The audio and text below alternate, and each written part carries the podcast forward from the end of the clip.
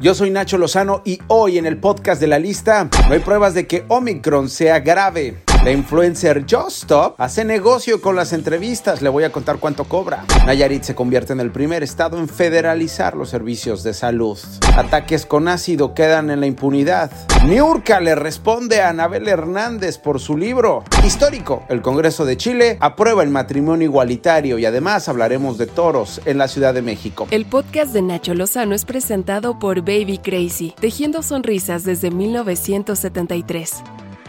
Pero arrancamos con la Organización Mundial de la Salud, que afirmó que no hay pruebas de que la variante Omicron del COVID provoque una enfermedad más grave que las anteriores cepas. También aseguró que no hay ninguna razón para dudar de la eficacia de las vacunas contra esta variante. Pfizer, por cierto, dice que es eficaz su vacuna contra Omicron después de tres dosis. Así lo dijo BioNTech en un comunicado. Proyectó tener una vacuna adaptada para esta cepa en marzo. El próximo mes, los cuestionarios de COVID-19, esos que nos hacen llenar en los aeropuertos, ¿se acuerda? Que según revisan, pero que nadie verifica. Uno puede poner ahí que tiene COVID, pero el de la puerta, pero el de la entrada al aeropuerto, pero el de los controles de seguridad ni los lee. Bueno, pues esos finalmente van para afuera. Este es Hugo López Gatel, el presunto subsecretario de Presunta Salud. Efectivamente, los cuestionarios a viajeros, viajeras en punto de llegada no han demostrado utilidad científica nunca.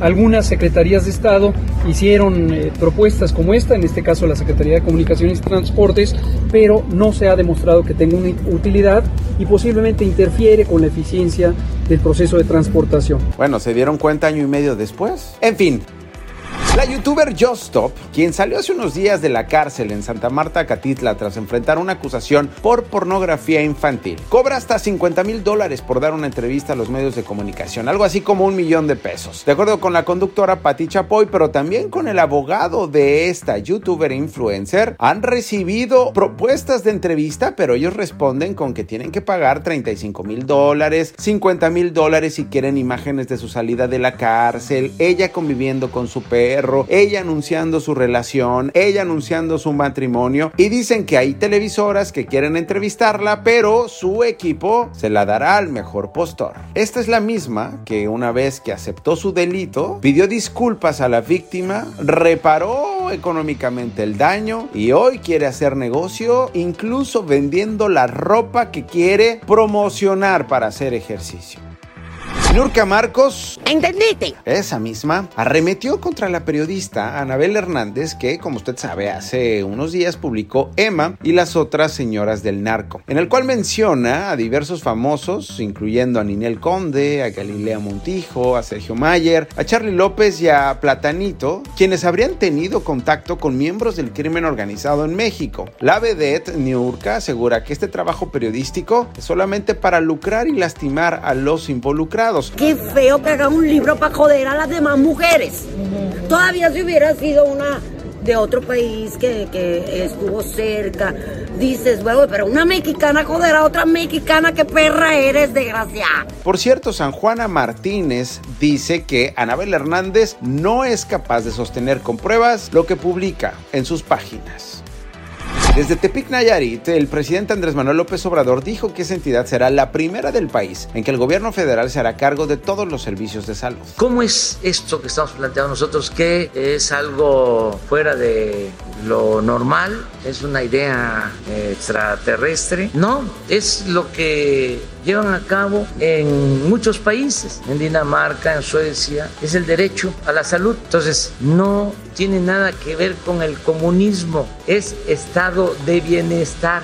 Miguel Ángel Navarro hizo a un lado la pena y el gobernador de Nayarit enumeró las distintas deudas locales y pidió una limosnita por el amor de Dios. A nosotros, los nayaritas, señor presidente, nos da pena y queremos recobrar nuestra dignidad. Nos da pena ir a levantar la mano porque después de autorizarnos el presupuesto Hacienda, no nos alcanza ni para los más mínimos por las enormes deudas que tenemos. Y después de que nos dan más recursos, luego vamos a pedir para que nos ayuden a pagar las deudas.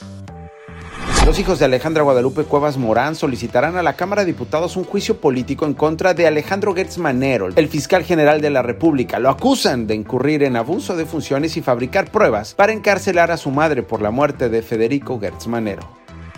El día de hoy un periódico de circulación nacional publicó las tendencias rumbo a las elecciones en 2024 de jefa o jefe de gobierno en la Ciudad de México. El 52% de los chilangos prefiere a Morena. 40% dijo que es mejor que haya un cambio de partido. 60% de los entrevistados opinó que los partidos de oposición no tienen las mismas ideas, por lo que no deberían ir en alianza, juntar sus ombligos y prostituir sus principios políticos. Clara Brugada encabeza las preferencias con 19% de manera positiva. Ricardo Monreal 17, le sigue Mario Delgado con 15 y Martí Batres con 14. Ellos quieren ser los elegidos del profesor de Palacio Nacional para convertirse en candidatos a jefe de gobierno.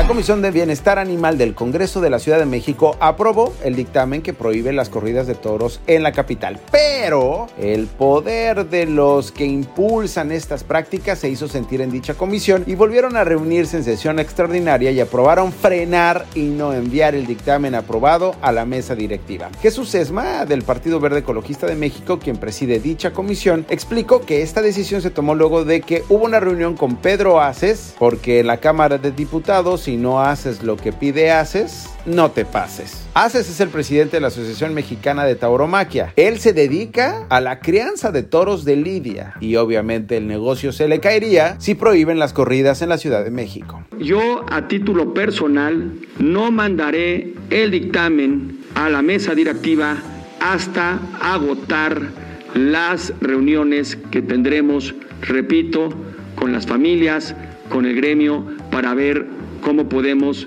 darle solución, porque sabemos perfectamente que estamos padeciendo todavía de los estragos de lo que ha venido a causar la pandemia la presidenta de la mesa directiva del Senado, Olga Sánchez Cordero, notificó a los legisladores de oposición que, pues no, no van a presentar la controversia constitucional contra el decreto presidencial sobre los proyectos del gobierno de México. A ella le encantaría, pero pues no, no se puede. Explicó que de acuerdo con los criterios de la Suprema Corte, la Cámara Alta carece de interés legítimo para promoverla.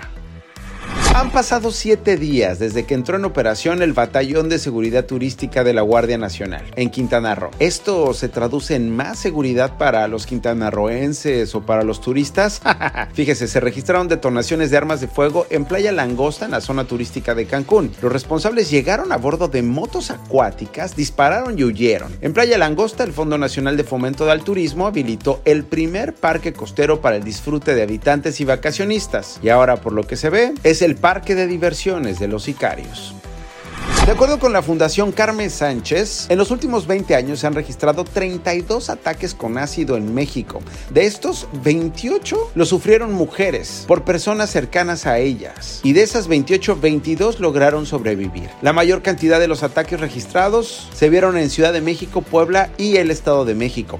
El portal donde usted está escuchando este podcast solicitó información a todas las fiscalías estatales para saber cuántas carpetas de investigación han abierto por estos crímenes, pero solo instituciones de Durango, Jalisco, Oaxaca, Puebla, Querétaro, Tamaulipas y Yucatán respondieron tener conocimiento de algunos casos. Claro, la mayoría en impunidad.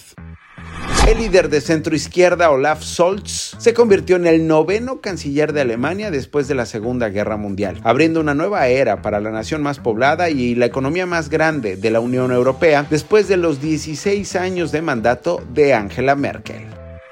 Y finalmente Chile, a través de su Congreso, aprobó el matrimonio igualitario. La norma permite ahora las uniones entre personas del mismo sexo y también la adopción entre parejas. Recuerde, si se quiere enterar de las noticias más relevantes, dele click al podcast de la lista en Spotify. Soy Nacho Lozano y yo se las cuento todos los días. Clic y las reciben así de facilito. Estas fueron las cinco notas más relevantes del día con Nacho Lozano, presentado por Baby Crazy, tejiendo sonrisas desde 1973. If you thought the only way to get a more defined jawline with natural looking results was through surgery, think again. Juvederm Volux XC is a non surgical injectable gel filler that improves moderate to severe loss of jawline definition and can help you achieve natural looking results with little downtime. Even better, this improved definition lasts up to one year with optimal treatment. No maintenance required. Improve jawline definition for a smooth, sculpted look with Juvederm Volux XC. For important safety information and to find a licensed specialist, visit juvederm.com. That's J U V E D E R M.com. Not for people with severe allergic reactions, allergies to lidocaine, or the proteins used in Juvederm. Common side effects include injection site redness, swelling, pain, tenderness, firmness, lumps, bumps, bruising, discoloration, or itching. There's a risk of unintentional injection into a blood vessel, which can cause vision abnormalities, blindness, stroke, temporary scabs, or scarring. Talk to a licensed specialist to find out if it's right for you.